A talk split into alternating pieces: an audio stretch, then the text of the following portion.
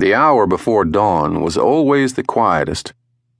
Criminals had retired for the night, and most decent citizens were not yet up to crash their cars, start fires, get into squabbles, have heart attacks, or find other ways to create havoc.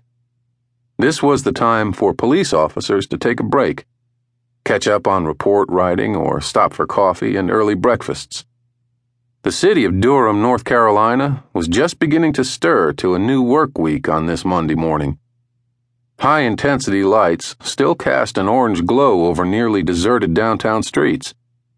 The sweet, pungent aroma that always hovered in the air of the second biggest cigarette making city in a tobacco state was even stronger than usual this morning, held close to the ground by low lying clouds. Dawn would come gray and damp unusually warm for a day so deep in winter. In the basement of the Durham Police Department headquarters, the five dispatchers who received all of Durham County's emergency calls had no hint of the weather outside.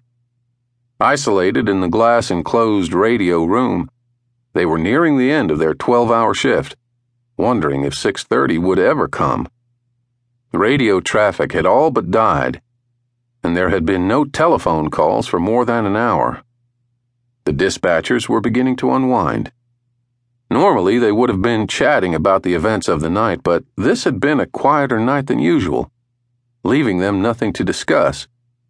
To fill the void, Terry Russell started to tell a joke he'd heard the day before. He was interrupted by a light that began flashing on every console, accompanied by the irritating buzz of the 911 emergency line. Barbara Parson was first to reach to stop the noise by punching the flashing button. Durham County 911, she said. Can you send an ambulance to 2833 Fox Drive? asked a frightened and plaintive voice so high pitched that Parson thought she was talking to a young girl. What's the problem? she asked, reaching for an ambulance dispatch card. She could tell that the child was terribly upset and as a mother, she felt the little clutch at her throat that always arose when a child in trouble called. My father had a gun and it went off. Where's he shot, ma'am? Parson asked, at the same time inserting the card into the time clock that recorded the date and time of the call. February 1, 1988, 6:08 a.m. I'm not sure, but just do it, please. Is he conscious? Parson pressed. She had to have information for the emergency medical technicians so that they would know what to expect. It could mean the difference between life and death. I don't know. My mom told me to call. Durham County had not yet turned to computers for its dispatch room. And as Parson had been talking into her headset, she was wheeling her chair toward one of the two big circular files in the center of the room. The files contained the locations of every street and road in the county.